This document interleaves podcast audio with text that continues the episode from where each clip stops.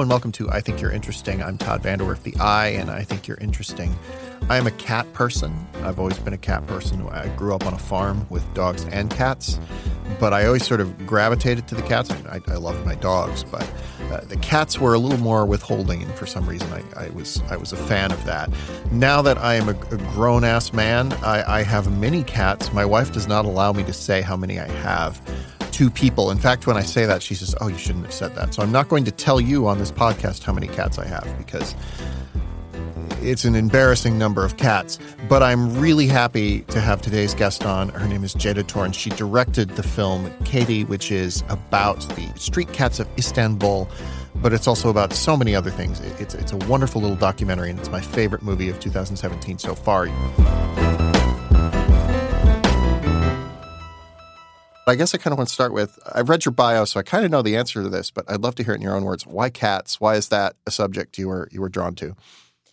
Well, you know, cats uh, have a very special, especially street cats of Istanbul have a very special place in my heart because I grew up there and I was definitely one of those loner kids who mm. played a lot more outdoors with animals than I did, you know, with other kids. And cats can be, you know, cats are very unique in the way that they can be um, very complimentary to you in the sense that they feel like they make you feel like they choose you to hang out with you.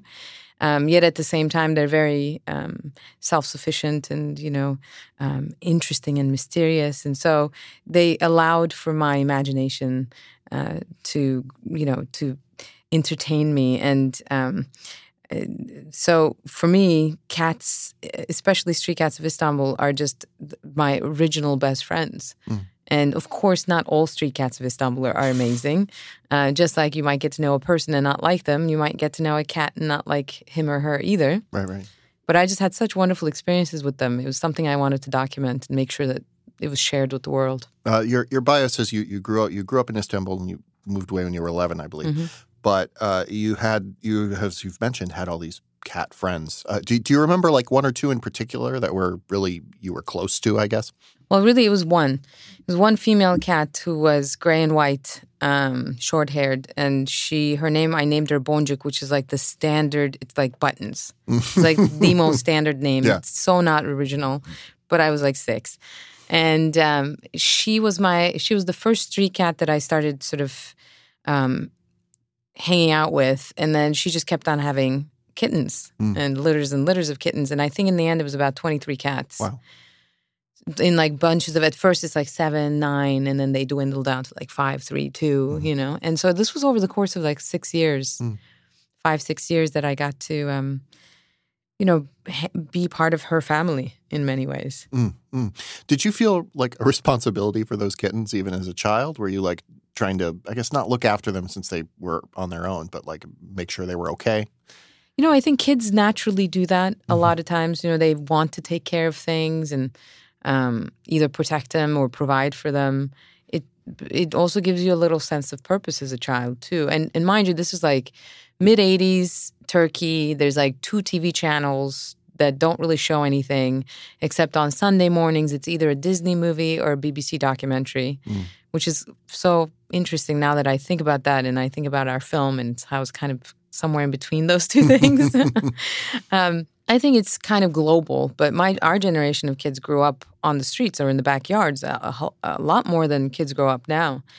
And we were bored often, or we had to find things to entertain ourselves because we didn't have the technology. So, being able to, you know, bring a little cup of milk every morning and find where the kittens were hiding, or you know, where did the great cat, you know, hide this time, and you know, it was just all part of. Mm. Um, I don't know if I was aware in any way that they needed to be taken care of, except that I wanted to be of use, mm. you know, and it gave me a, like something really fulfilling to do with my time. Interesting. Uh, you've mentioned sort of dis- uh, distinguishing these street cats. Uh, I lived in Long Beach for many years, which has many uh, street cats as well. And I guess you this sort of comes up in the film, but there is kind of this divide between street cats and cats that are either domesticated or actual house cats. And I'm wondering how kind of you see that as someone who is studying these cats over the years. You know, it's a it's an interesting situation because you can't quite categorize the cats that you see in Istanbul and say, okay, these guys are obviously born and raised on the streets, and these are not. It's the idea of having cats as pets inside the home is very new in Turkey. Same with dogs. I mean, maybe 20, 30 years, you know? Um, cats have always been around. They've come in, in and out of homes, but the idea of owning them and feeding them spe- special food, mm. having special veterinarians to take them to is very new. In my childhood, we didn't have cat food and we didn't have cat veterinarians. Like the vets were often farm animal vets mm. that you know happen to also know how to handle the cat situation. It was more like you know like the two times the couple of times i got scratched and my mom got worried that i had to go get rabies shots you know so um, it was more human doctors than cat doctors around now things have changed and um, pet shops are around so you can buy cute kittens mm-hmm. on the pet in the pet shops and it's rare that you i mean eh, so i can't tell you with 100% certainty that so many of the cats you see on the streets have never been in anyone's home because there's very good likelihood that some of them may have been dumped mm. by people who first thought kittens were cute and then realize they can't actually f- take care of them and then leave them on the streets. There's also cases of people who don't believe um, in neutering, which is a controversial concept. Who whose kitten whose cats have kittens and then they don't know like how are they going to take care of six more cats? Mm-hmm. So then you know, they just put them somewhere else and they mix in the neighborhood. And there's definitely a huge population of cats that are genuinely born and raised in the streets, mm. which was the ca- case of my cat or the cat that I called Buttons.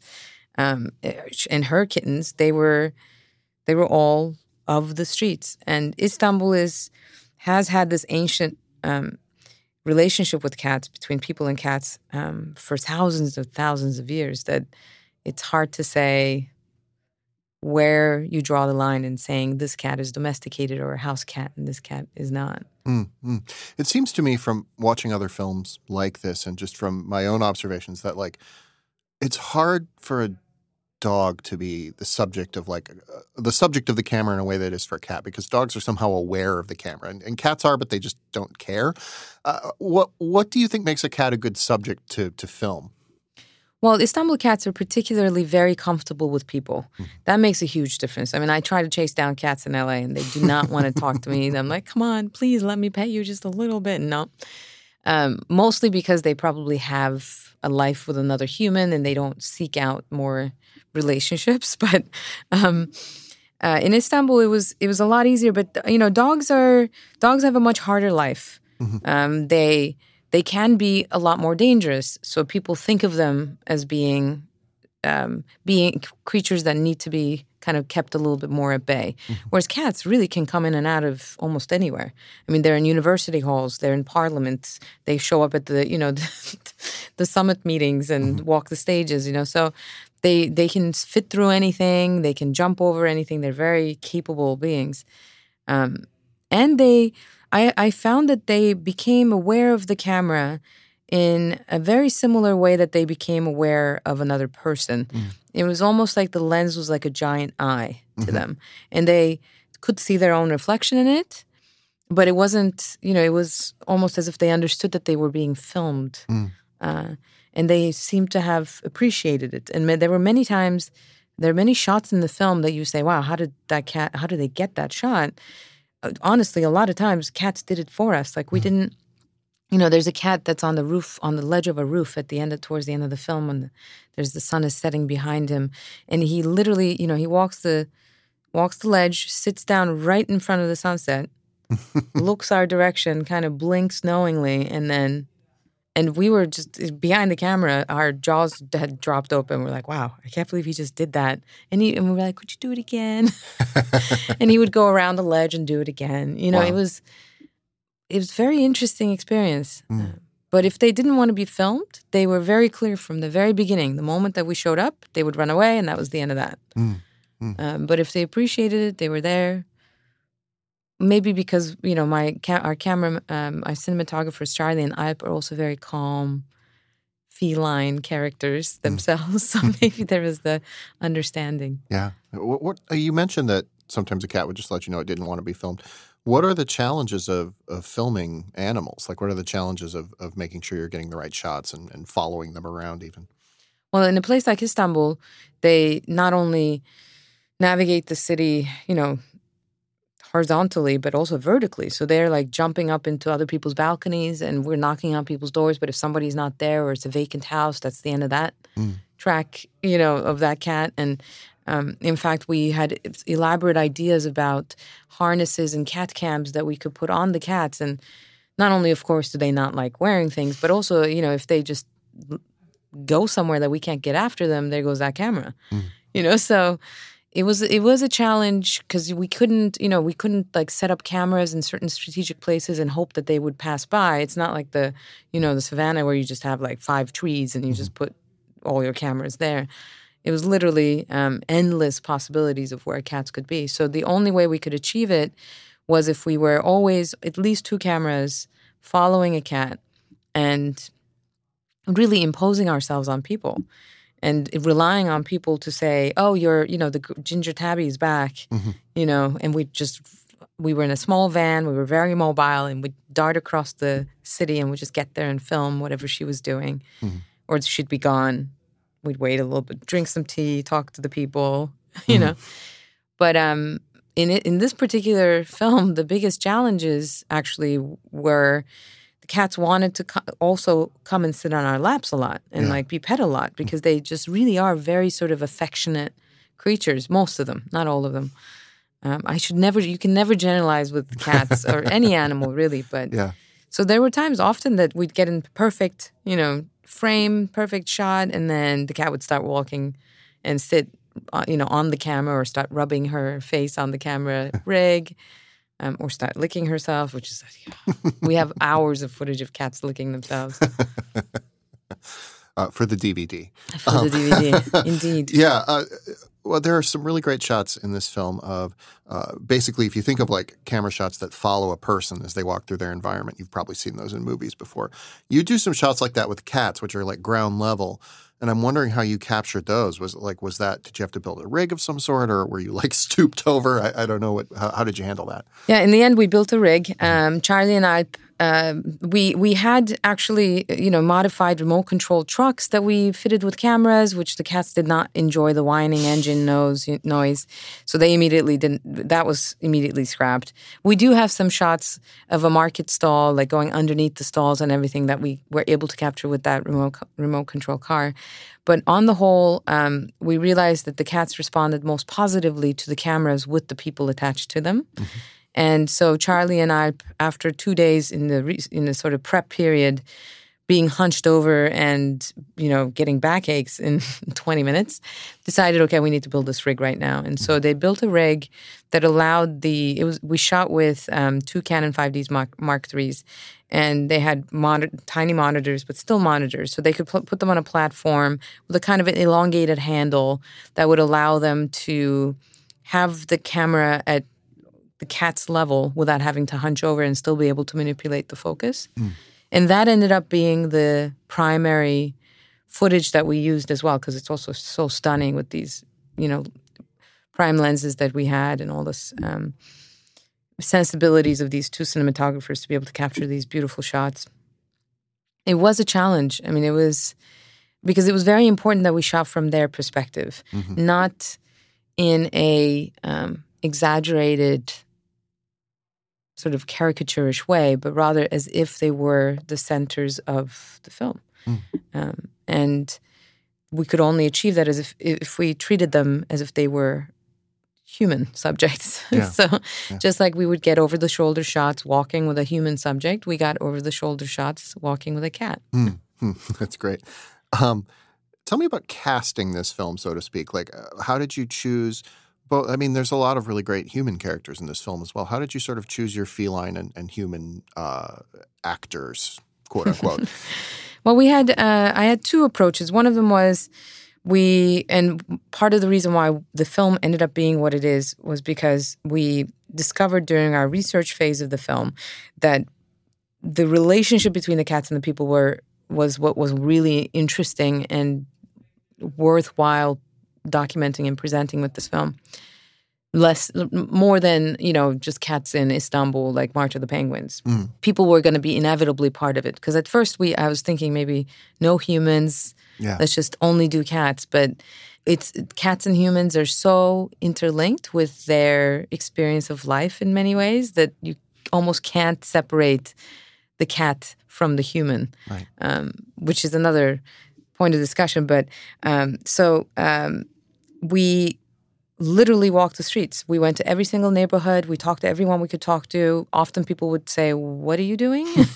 we say, Do you know any cat that goes, you know, oh, does this cat go also to other people? You know, because we'd find often that a cat would have a name by one group of people and then another name down the road by another group of people. Yeah.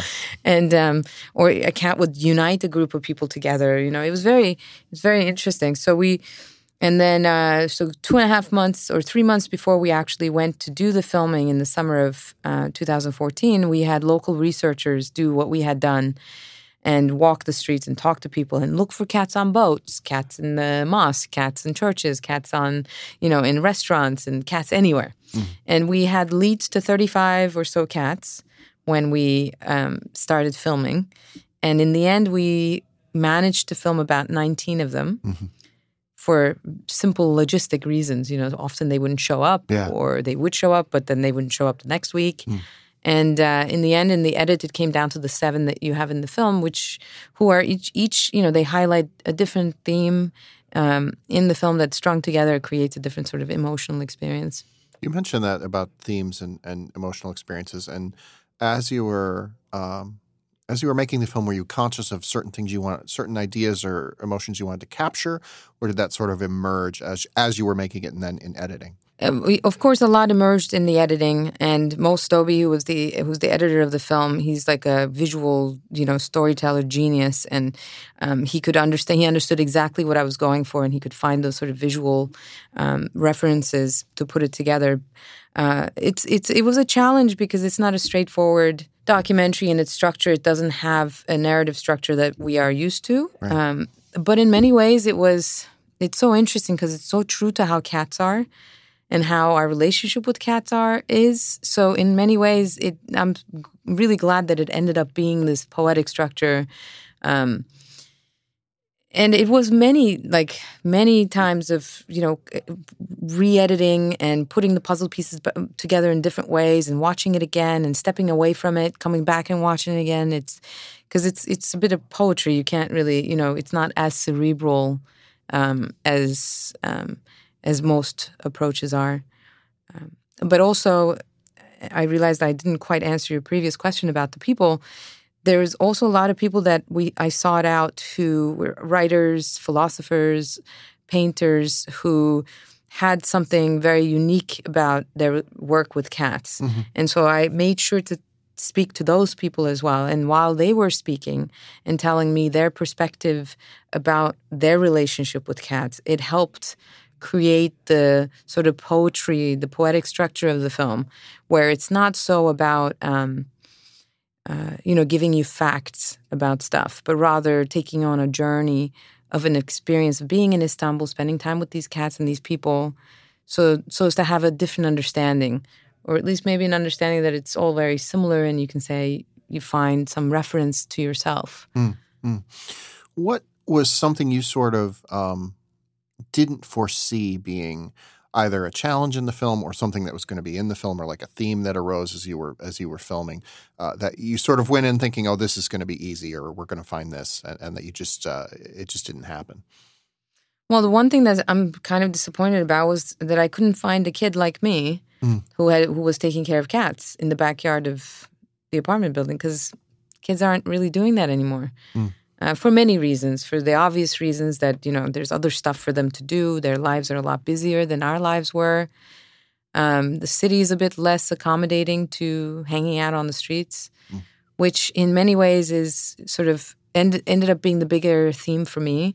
Um, that while when you look at how cats live on the streets of Istanbul, you start also questioning how we live mm-hmm. and how we've become sort of these apartment people you know, and everybody's cooped up in little apartments. And um, I mean, in Los Angeles, it's a bit different, but it's actually quite similar to like New York mm-hmm. in that sense that we live very vertically now. And um, and there's a lot of layers of concrete between our feet and the soil. You know, so it's like we've. Uh, so I wish I had found more of a of, of you know way to represent that idea with these kids, um, but it was actually it ended up highlighting the necessity for it, or rather the lack of it, mm. the lack of this um, f- uh, connection with nature. Mm. This uh, that kind of does lead in nice to what I want to talk about next. Is we we have talked about Istanbul a lot, and this film really captures. I want to say Istanbul is like a cultural nexus point, as like you go to down to the ports, and there's the guy who talks about, well, this cat's probably from Norway, and like uh, sort of it, it, captures the history of the city, but also where it's going. This uh, increased um, development, gentrification, things like that. Uh, and I'm wondering, like, how you see Cats as portraying that city and sort of vice versa, like what, what Istanbul brings to Cats, I guess. Well, I mean, Istanbul, you know, it's it's had so many reincarnations over the thousands of years that it's existed as a city. Uh, it's hard to um, predict where it's going to end up going. Or in the short term, maybe easier, but in the long term, it's hard to say. I guess that's part of the reason why focusing on cats in the city was was so um, exciting to me because they feel like because they've been there for thousands of years, they feel like they have this sort of timelessness to them and to the city.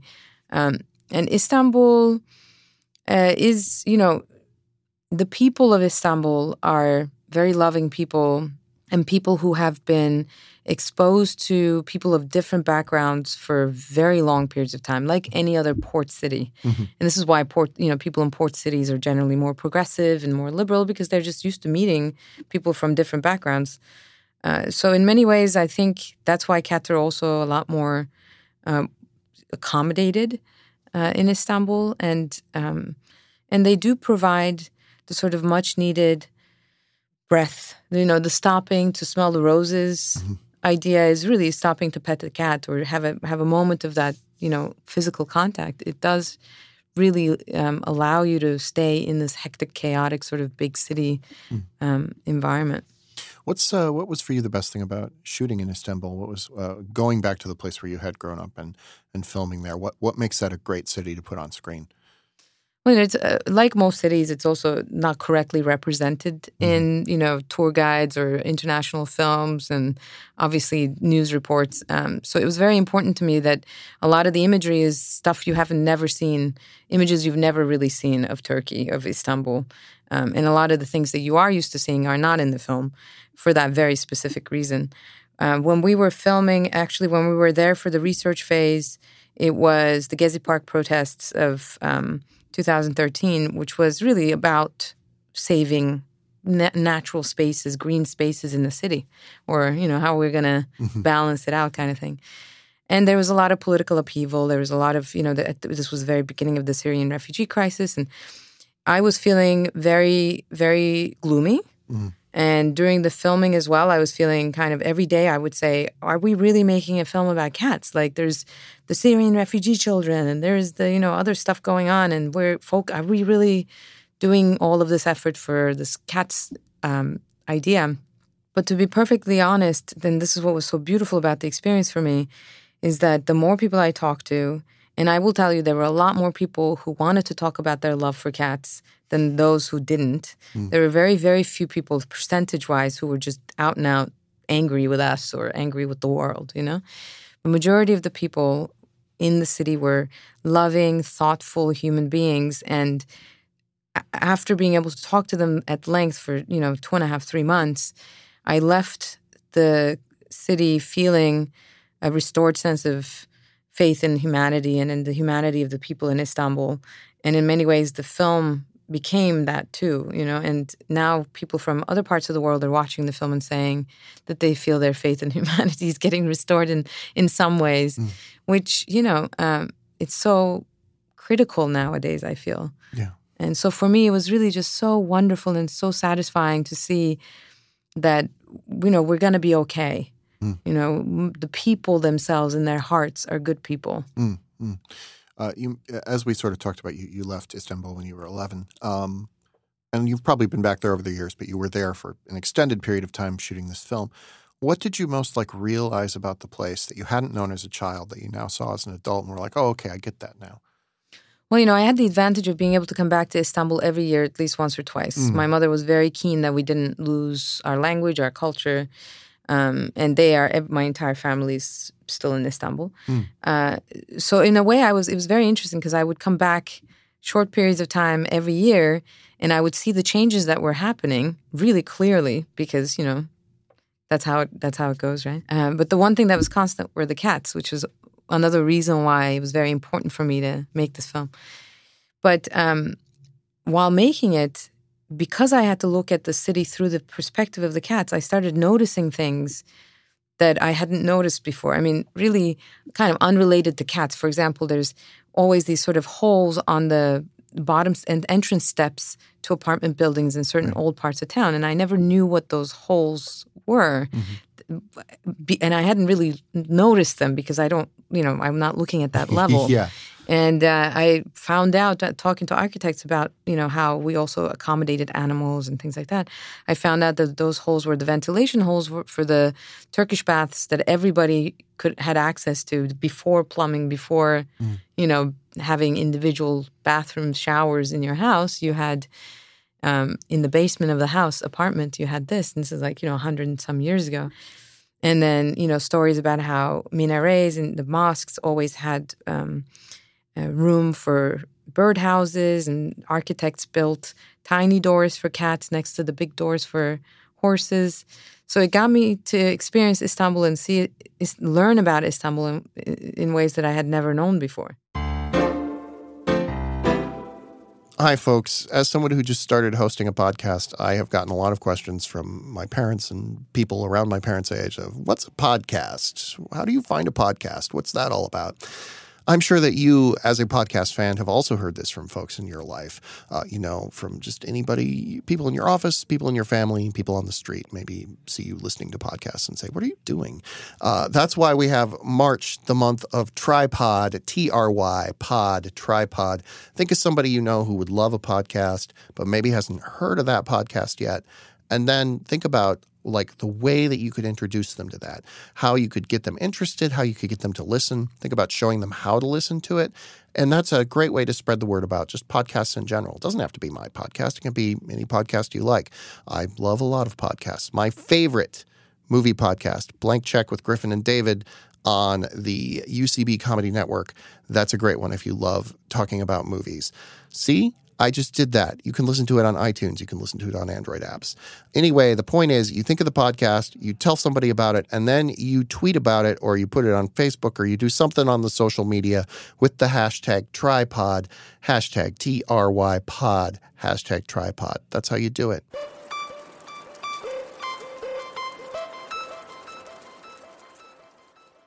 Just by virtue of where it is geographically, Istanbul, Turkey, comes up in the news throughout human history. Like it is, it is an important city throughout human history.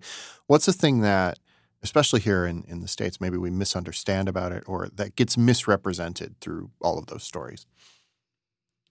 Um, well, you know, I think um, it's probably similar with with anywhere else. But the one thing, you know, we know very we ex- outside of Turkey, um, or even outside of Istanbul, I think people know very little about the city, about the everyday life of the people in the city.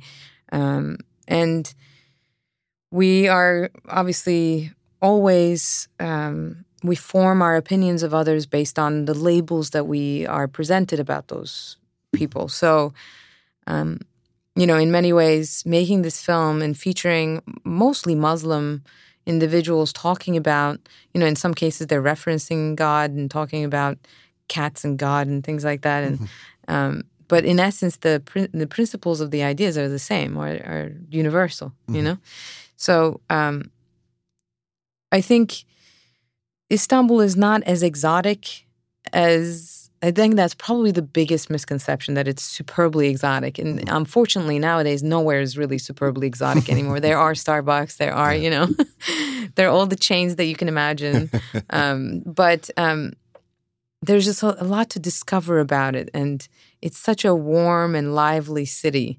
I think that's what people also don't really know. Mm. Um, it's just bustling with life, and just people have a great appreciation for food and family and companionship and drinking and partying and eating till you know wee hours of the morning. Mm. Um, it's just it's a phenomenal, physically phenomenal, and emotionally um, very joyous sort of city. What's what's your favorite place there? Like if you were there right now, where where would you want to be?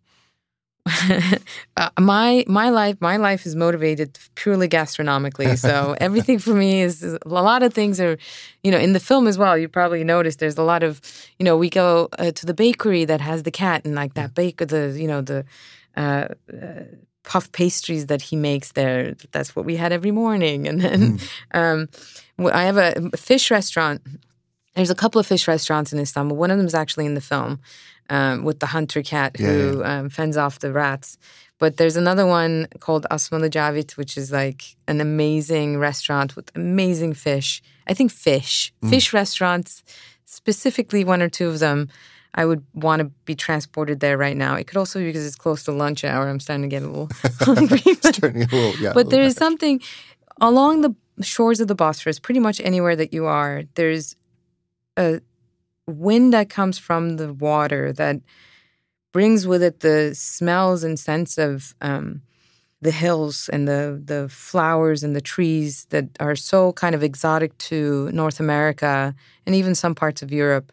That just you know, like the mulberry trees, the, the smell of the mulberries is just a different um, ex- experience. And there's you know, with the Seven Hills and the dynamics of the Bosphorus Strait the currents of the water. It, it's so energetic, the mm. city.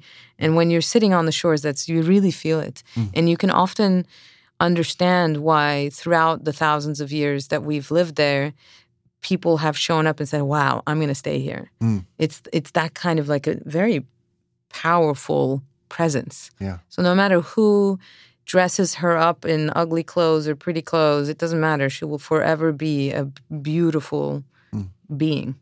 You've uh, lived in a lot of places over the years. What what have those various places brought to your uh, artistic work, or how you see the world as a filmmaker?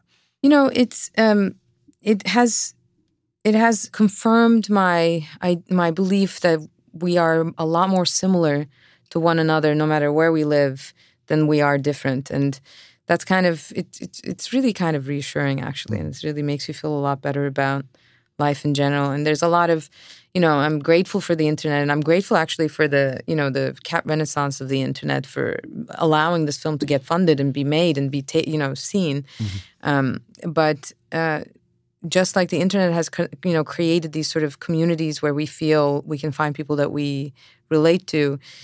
That's how I always felt about living in different places. It was always getting to know a new lover in many ways. You know, like a city is like a new lover, and and you find different things that you know you can get from that relationship and but it's it's still you know you still find your pockets of um, of comfort by the things that are sort of that fit into your um, uh, the world that you create in your own mind you mm-hmm. know if that makes sense so yeah yeah excellent um, you, you mentioned funding this movie. Uh, uh, what was the process like for that when when you went out? Did what was sort of your uh, your pitch? I guess. Well, we were very lucky that we had an investor who was very interested in the idea from the very beginning. But it's we still went through all the you know the steps that you can imagine. And in fact, our sort of research trip that we did in 2013, we created a sort of a, a teaser presentation, which ended up getting online and people started get, thinking it was already shot you know and this was yeah. like before we had even started making the film uh, but it was that piece of um, video was what we used also to convince people in istanbul to get on board and talk to us about the cat and also for presenting to our investor what we had in mind exactly but the one thing that we could point to as producers because charlie and i produ- co-produced this film was to be able to say look at the statistics of you know um, online cat video popularities. Look mm-hmm. at the statistics of how many people own cats in their homes. You know this is an indication that people will be interested in anything that we do you know anything we do of quality with cats. But i didn't you know it wasn't you know even though we convinced our investor and he was on board from the beginning. He had faith in the project. It wasn't easy uh, after we finished the film to get it to the audiences, you know, because it's not a very strict, it's not a typical documentary, mm-hmm. and it took it took a lot of time. But once there were a few festivals that saw the value in it, and once it got in front of the audience, in front of people, it was yeah. Uh, it was a hit, and it makes me so happy to you know when I hear back from people and they they say that they found some commonality between themselves and some one of the you know humans in the film. It it's it's just so satisfying. Yeah, yeah. Um, you've mentioned online cat videos a few times, so I have to ask it as, as a sidebar. What's your favorite online cat video? Oh, uh, that's a hard one. I'm not sure. I I'm, i have to say, even though I appreciate them, I don't really subscribe to them too much sure. because often they're they're a one sided view of mm. you know of cats, and I think in many ways one of the motivations while making this film was to you know pay tribute to these animals in a way that is I don't want to say more sophisticated, but just a little bit more elaborate right. than 30 seconds of one cat pushing another cat down the stairs. You know, I mean, that stuff is hilarious, and we'll always laugh at those things. But um, it's it's it's so there. It's just only one tiny, tiny part of being a cat. And right. So, in in many ways, this film, I really, I mean, I think that they're genuinely one of the most interesting creatures around because they've kind of self-domesticated with our with us right and we're very interesting because we've self-domesticated it's a really odd thing to do you know, we think of it as being civilized and being safer, but really we've also kind of limited our experience of life. Right. Um, and cats have been there with us from the very beginning, and their kind of their companionship to that journey is very interesting to me. And I think they deserve more respect and credit for having been by our side. Mm. Well, I really like Maru in Big Box, yes. which is great. That's true. Um, That's but, true. Uh, it is. It is interesting that you mention that because a cat will like invite itself into your home and like decide it lives there, and you're like, mm-hmm. okay, I guess this is working now. Um, I I, I want to ask you a little bit about some of the filmmakers you love. I'm wondering who like your influences were, who the people you looked at. Uh, as you were beginning your career uh, were? Well, you know, it's interesting because this is my first documentary. It won't be my last because I'm now, I got the documentary bug, but I've been working on narrative things for the last 15, 20 years. And, um, you know, so my influences have been changing. But with this film, for example, I have to say, you know, I have to pay great respect to Jiro Dreams of Sushi as a wonderful example of a film. And David Gelb is a filmmaker who was able to achieve a kind of documentary that sort of went beyond just being a biopic or being a document of a place and a person. Um, and in many ways, it was we, it was something that I always thought about and referenced in my mind when making Kedi, as um, as in terms of its structure and its approach. Uh, but you know, I'm I'm a classical. You know, I love the the classics, but um, you know, I have to say I'm also I'm a science fiction geek and mm. I'm a science fiction person, and one day I will do my science fiction films too, and um, you know, and uh, then you'll see more of those influences. Mm, mm. That's that's fascinating. What's what's uh, what's a science fiction movie you really love? Of the recent ones, I have to say, Arrival oh, was sure. incredibly um, satisfying to watch. Yeah. Um, but I am a big fan of sort of, you know, the Children of Men type of contemporary science fictions that don't necessarily rely too much on visual effects, but rather on the idea of the future. Because uh, that's what's really interesting to me about science fiction that you can talk about philosophical uh, conundrums in, in, in a context that you can't possibly address with reality of today, mm. but you can easily address. I mean, the Blade, you know, Blade Runner has been and will always be and Ridley Scott and Alien, and obviously will always be at the top. But you know, there's also um, it's interesting because my my interests very eh, are are, are span across such a big um, spectrum because I was exposed to the Europeans, the European filmmakers, and that's where I first started making films and learning about film. And yet, I was as a child, I was heavily influenced by American uh, and Disney mm-hmm. and you know um, very you know sort of classical films out of the U.S. as well. So it's very um, you know it's very broad. The the influences are very broad. Interesting. Um, you mentioned and you mentioned sort of talking about uh, stories like Blade Runner that are about one thing, but also about another thing. I think that uh, a lot of the great documentaries do that as well. Mhm. Whereas, like this movie starts out and you're like, "Oh, this is about cats," and by the end, it's about God and the existence of you know the meaning of life and all of these like big topics. But it's still also about cats. And I'm wondering how you managed that build, how you sort of built the film so that you could go to those big places in just 80 minutes, no less, uh, without feeling like it was straining. You know, it's uh, the the cats themselves allow that um, process to to to happen um, because of this relationship we have with them, and that wasn't exactly that was exactly the the thought process of this of this project. I mean, this is um, something Charlie and I formed our own production company a couple of years ago, and we had we had a slate of films, uh, slate- some narratives, and this documentary that we were going to try to do all together. And for logistic reasons, you know, documentary. The beauty of documentary is often you can just go and do it. Um, and I highly recommend to every filmmaker who hasn't done a documentary to go and do a documentary. Uh, it's very liberating. But um, the whole idea was to, and and with what you just said about Blade Runner as well, and a lot of great documentaries and films, it's um, it, you know, you always strive to have an element of the of the film that is attractive off uh, from the beginning to people for people to come and see it in the first place.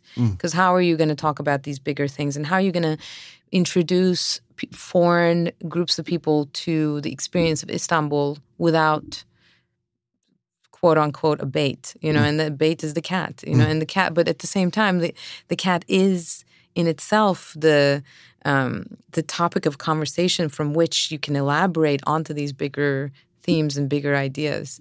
Um, I think if everyone, I don't think necessarily. I mean, I, the Turks are very philosophical sort of people, but I think it does help to have the sort of opportunity to interact with another species that doesn't speak a language or a spoken language, and it forces you to be aware of things. So, um, you know, I think it's that's why another reason why it's so important to be able to have that um, interaction in our lives. And I hope we're moving. I'm seeing that we're moving towards that direction. I think we have changed in our attitude about our place in the world and our relationship to other animals so greatly in the last 15, 20 years. Uh, so it's going in the right direction. I hope we, you know, we come to that point where we're less um, categorical about how we live and, you know, dividing everything up into categories and saying you go live there and I go live here and, you know. What have you learned about what did you learn about making a documentary from working on narrative film? And what have you learned from making a documentary that you can then pour back into your narrative Mhm. work? Well, um, you know, in terms of visuals and in terms of um, storytelling, obviously, you know, I couldn't have done this film without having had an understanding of narrative structure and um, the traditional way of, of doing um, uh, or, or telling a story. But um, yeah, so that's why I think the film feels like a film because of the way it looks and the way that it sort of um, moves in its in its um, pace, which is you know pacing is so critical in narrative stuff. You that's really all you have. You know, a lot of times. Um, the difference between the narrative and the documentary experience, of course, is how much control you have. Right. when you're trying to do narrative stuff, you really are controlling everything a lot of the times, and most directors try to. Mhm. Um, but a lot of the cool things that happen tend to happen by accident, like in life. Mm. And um, it's it's I think successful films and successful filmmakers tend to also be those who embrace those sort of ac- happy accidents and go with them and or allow their actors to take a, a, a you know a, a, a sidestep or allow their cinematographers to do what they do you know? Um, and so with doing a documentary and working with cats you really you know it was a matter of having to let go a lot of things and saying okay we will have faith that it's going to go you know in the direction that we need it to go and um, it will find its it will find its structure. Yeah, yeah. Um, what what were what sort of made you want to be a filmmaker? Like, what was? Do you remember a movie that made you want to make movies, or was it like what was the process like? Because, um, uh, you know, it, it's it's uh, not always a natural turn for some people. I remember being happiest when watching films, and I remember feeling giddy at the start opening credits of a film. Usually it was Sunday. This is from my childhood. So Sunday mornings really was the only time I could watch anything, and there was anything really on. and um, and it was the you know the opening credits of like a big studio, often right. an American studio, that I would start getting you know butterflies in my stomach and really feeling excited to go on this journey. I think um, the possi- the endless possibilities of film is what's so wonderfully attractive to me, and the fact that you can examine the human condition and you know either have fun with it or bring joy because of it or make someone think about something or you yourself think about something. And the fact that it's so and then when i got into it i realized because you know not all art forms are, as collaborative as as filmmaking and that's i think the most satisfying part of making films that it is a collaborative process and you get to work with other artists who are amazing at what they do and you get to work towards a common vision that could only be that good if you work together as opposed to if you're just imposing your vision on something that otherwise I'd be doing video art, mm. you know? What what uh, sort of made you want to make a documentary in the first place? Like if you had been working in narrative primarily? You know, I wanted to experiment with well, I'll be honest with you, it was the subject matter. Mm-hmm. We had the idea I was going to actually produce it originally because we thought we'd be producing a few other projects at the same time. And I didn't mm-hmm. think I'd be able to produce, direct, and produce other things at the same time. But the more we started building the the idea of the film and the more I got involved with, you know, how it needed to be, the more it was obvious to me that I had to do it and I had to execute it a certain way. Mm. Um, and the freedom of being able to go and do it, as I mentioned earlier, you know it's very it can be you know it's very trying. It's very testing of your of your ego and of yourself as an artist when you're spending 15 20 years in an industry and you're having trouble breaking out with with a project. You're trouble you're having trouble you know getting actors signed on or agents interested or funding found because obviously it takes a lot more money to do even a low budget indie narrative mm-hmm. film. So it was like, okay, well, we don't have a choice. We're just going to do it. Right. Um, and it was the best decision we could have made, I think, to just go ahead and make this film. Yeah, as it's as it's rolled out, this movie has been uh, a hit. Um, not like Star Wars level, but yeah. it's it's certainly made it's made uh, quite a bit of money for a documentary. It's done very well. People, I've seen it in in screenings, and people really respond to it. As you were screening it for the first time for audiences, like what was the moment where you were like, "Oh, okay, people like this. People enjoy this movie." Uh, it, it, from the beginning, from the moment that we see uh, the yellow tabby Sarı and how she's um, navigating the, you know, the the patrons of a cafe trying mm-hmm. to get food from them, and immediately the audience starts responding with oohs and ahs and mm-hmm. laughters and um, and and then it's very interesting to be in an audience in a, in a, in a, in a, in the cinema with an audience when watching this film because they often grow quiet at times and thoughtful and then they laugh again and quiet and thoughtful. And so it was um, really actually it was Seattle Film International Film Festival where I got to experience it with multiple audiences that I just um, I felt okay people mm. get it. People are reacting into it in the way that I was hoping they would and so it was, it's it's been so satisfying. And one of the things that's in, is extra satisfying is I've had a lot of children at screenings, and a lot of them have come up to me and talked to me afterwards and said, "This is the best movie I've seen," mm. you know, which is a huge statement statement from an eight year old.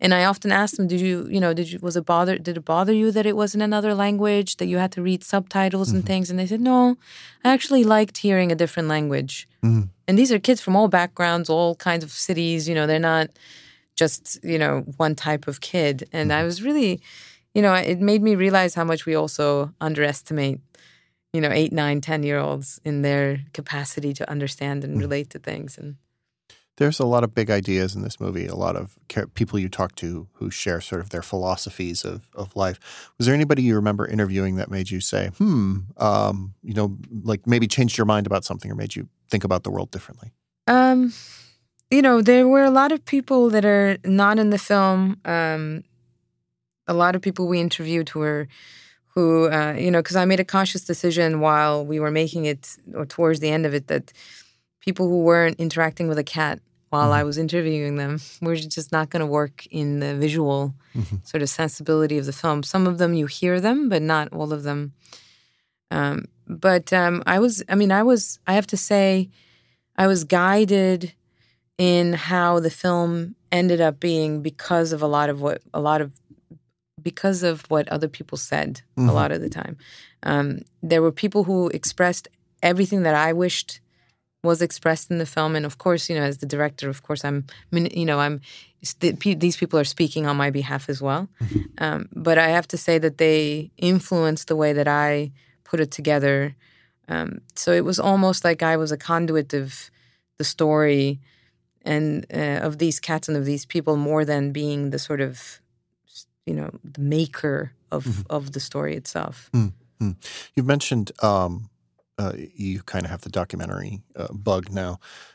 Uh, are there particular subjects you're interested in, in looking at uh, that that you can share, or are you keeping that under wraps for now?